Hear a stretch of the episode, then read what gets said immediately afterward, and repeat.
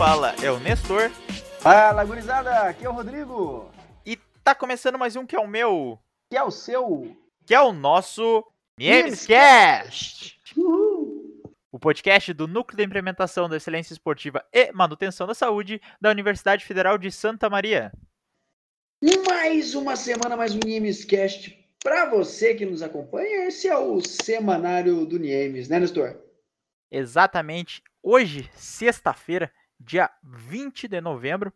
E que dia que é esse, Rodrigo? Hoje é o Dia Nacional da Consciência Negra, Nestor. E também não podemos deixar de lembrar que no dia 18 desse mesmo mês, então na quarta-feira, é o Dia Nacional de Combate ao Racismo. Claro, são temas bem conectados, né, Nestor? E nada mais justo que a gente trazer, então, um especial aqui, né, um, um Memescast um pouco mais observativo nessas questões aí que tanto abordam a sociedade cotidiana. Perfeito, então o Dia Nacional da Consciência Negra, que é celebrado dia 20 de novembro, como a gente já falou.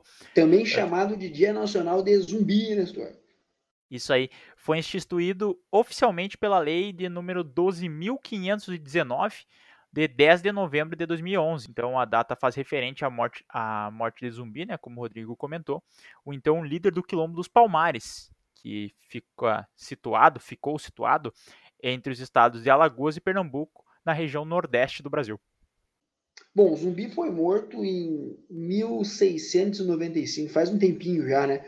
Nessa referida data de 10 de novembro. Guarda é da 10 de novembro, hein? 10 de novembro.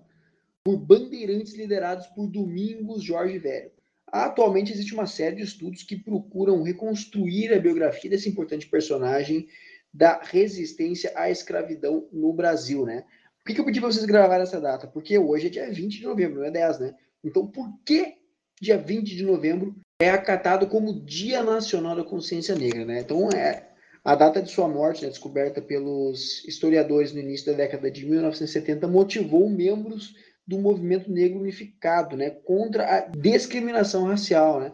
Em um congresso realizado em São Paulo no ano de 1978, elegeram a figura de zumbi como um símbolo de luta e resistência dos negros escravizados no Brasil, bem como essa luta de direitos dos afro-brasileiros que eles reivindicam. Com isso, o dia 20 de novembro tornou-se a data para celebrar e relembrar a luta dos negros contra a opressão no Brasil. Tá? Por essa razão, então, o 13 de maio, né, a data que a abolição da escravatura aconteceu, foi deixado meio que de escanteio, meio de lado, assim, né? O argumento utilizado foi que 13 de maio representa uma falsa liberdade, uma vez que, após a Lei Áurea, os negros foram entregues à própria sorte, assim, e ficaram sem nenhum rumo aí, sem nenhum tipo de assistência do poder público, ficaram ao léu. Então, após a promulgação da Constituição de 88, então, vários segmentos da sociedade, inclusive os próprios movimentos sociais, como o movimento negro, obtiveram maior espaço no âmbito das discussões e decisões políticas. A participação desses grupos no cenário político deu um certo resultado, sendo aprovadas medidas que tinham como proposta promover certa reparação histórica. Essa data ela não é um feriado nacional, então, os governos de cada estado e cidade do Brasil que optam por se vai ser feriado ou não. O jornalista Laurentino Gomes uh, fala que até 2018, uh, o dia 20 de novembro era feriado em 1.047 municípios do Brasil, de um total de 5.561. Então, menos de 20% dos municípios do Brasil era feriado. E nos conte aí, na sua cidade é feriado ou não?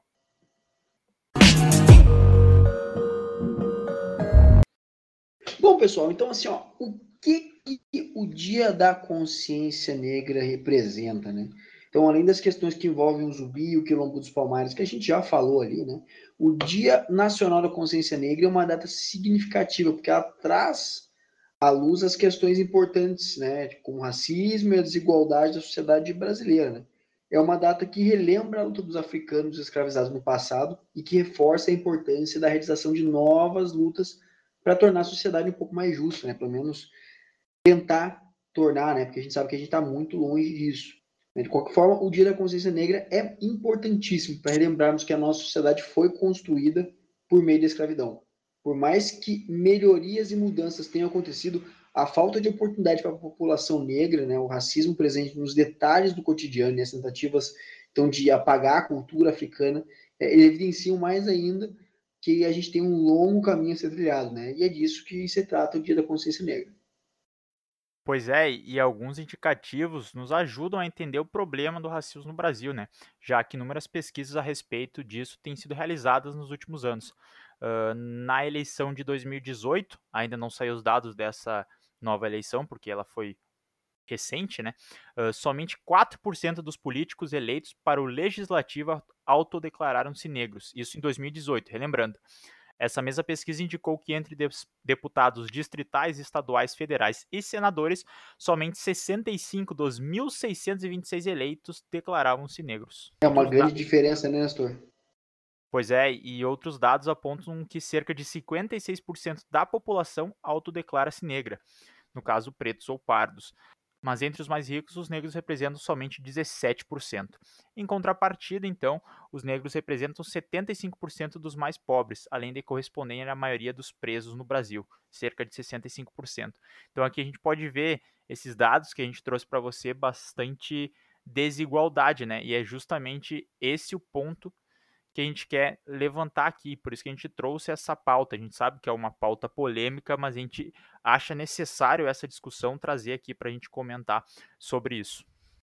É, Nestor, a gente vê que o racismo está tão impregnado na cultura brasileira que até o vocabulário, né, ele se manifesta, tem expressões como da cor do pecado, mulato, cabelo ruim, né, para se referir no cabelo crespo, por exemplo, entre tantas outras aí denotam claramente que o racismo ainda está presente, né? Tem um legado de mais de 300 anos de escravidão no Brasil e o, nossa língua, nosso cotidiano, aí, infelizmente, acaba absorvendo isso aí.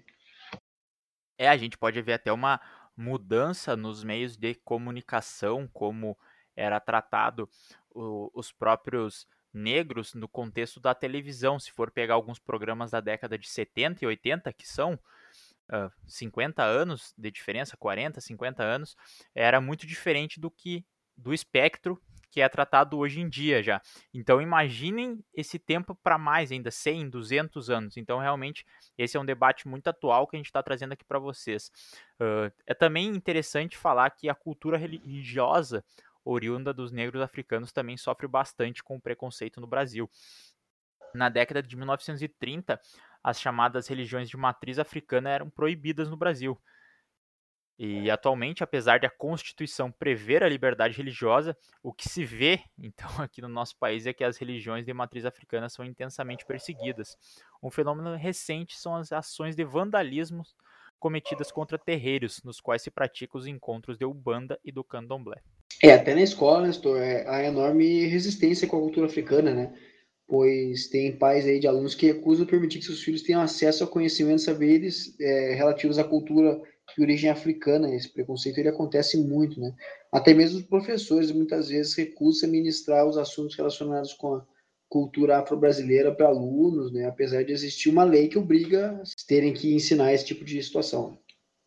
O Dia da Consciência Negra é um momento no qual a gente pode e deve tomar a consciência do racismo que nos cerca e nos posicionar por mudanças e por um país mais justo.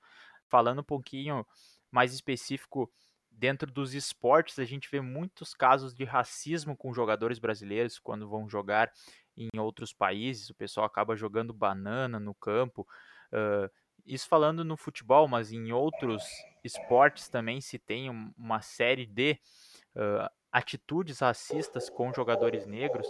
Então é sempre importante a gente tocar nesse tema para que a gente tente diminuir ao máximo, tente conscientizar as pessoas próximas de nós para que isso não aconteça mais, afinal somos todos humanos. Isso, Nestor, é isso mesmo, cara, é uma bela de uma frase, a gente, a gente entende que é uma questão que está em alta, né, apesar das pessoas acharem muitas vezes que, que não e que não existe mais racismo, estão completamente enganadas, né, a gente vê na sociedade que o retrato do racismo ele permanece ainda pendurado nas nossas paredes, né? Mais uma bela frase aí, Rodrigo. E eu acho que com essas duas frases a gente trouxe alguns dados para vocês, a gente trouxe algumas afirmações que é justamente para refletir. Eu acho que o mais importante é a gente refletir sobre as, as nossas atitudes, sobre as atitudes que acontecem na sociedade para que a gente descarte as atitudes ruins que porventura a gente possa vir a ter, e se a gente só tem atitudes boas, pense sempre no bem da nossa sociedade, porque afinal, repito, Somos todos humanos e fazemos parte de, de um todo aí, da espécie humana. Isso mesmo, Nestor. Acho que agora vamos tocar para epígrafe, né? Acho que vamos, vamos finalizar aí. Isso aí. Editor? Epígrafe do fim de semana. Frase dessa semana, Nestor, uma frase bem alinhada com o nosso tema, né? Então, o Dia da Consciência Negra, toda essa questão contra o racismo aí. Uma frase de Desmond Tutu, ele que é sul-africano, né? E, e, é o arcebispo, um dos arcebispos da, da igreja anglicana, consagrado com o Prêmio Nobel da Paz em 1984, né? Por sua luta contra o apartheid em seu país natal, que no caso é a África do Sul. É, ele também é o primeiro negro a ocupar um cargo de arcebispo da cidade do Cabo, tendo também o primaz da Igreja Anglicana da África Austral entre 1986 e 1996, né? Mas vamos à frase, vamos à belíssima frase de Desmond Tutu, que é, abre aspas, se você fica neutro em situações de justiça, você escolhe o lado do opressor. Fecha aspas. E ver com essa frase aí realmente é uma frase que toca os nossos corações e a nossa alma, por quê? Porque muitas vezes a gente acaba fazendo isso. Muitas vezes a gente acaba fazendo, eu mesmo estou em situações confesso que já fiz isso em algumas situações, né, de não tomar partido para o lado mais fraco e, infelizmente, hoje vejo que errei. Hoje vejo que dessa forma eu acabo indiretamente, né, escolhendo o lado do opressor. Cara, com certeza, eu acho que em alguma determinada situação, acho que a gente passou, a gente acabou fazendo isso, e acho que isso é importante, né, a gente tomar consciência das nossas atitudes refletir sobre os nossos atos e buscar sempre melhorar. Eu acho que isso faz parte do ser humano e é isso que a gente, todos nós devemos desenvolver, né? É repensar nos nossos atos, refletir sobre eles e buscar sempre melhorá-los. É isso mesmo, Nestor. Então acho que a gente vai encerrando mais um programa, né, Nestor? Que estamos chegando ao final. Acredito que sim. Vamos encerrando. Vamos lembrar para você: reflitam sobre essa data, bebam água e comam vegetais, né, Rodrigo? Isso mesmo, sempre importante aí. E faça atividade física também, que exercício é saúde. Bom pra cima. Exatamente. Então, pessoal, um bom final de semana e até semana que vem. Valeu, pessoal. Falou e fui. Valeu. Uhul.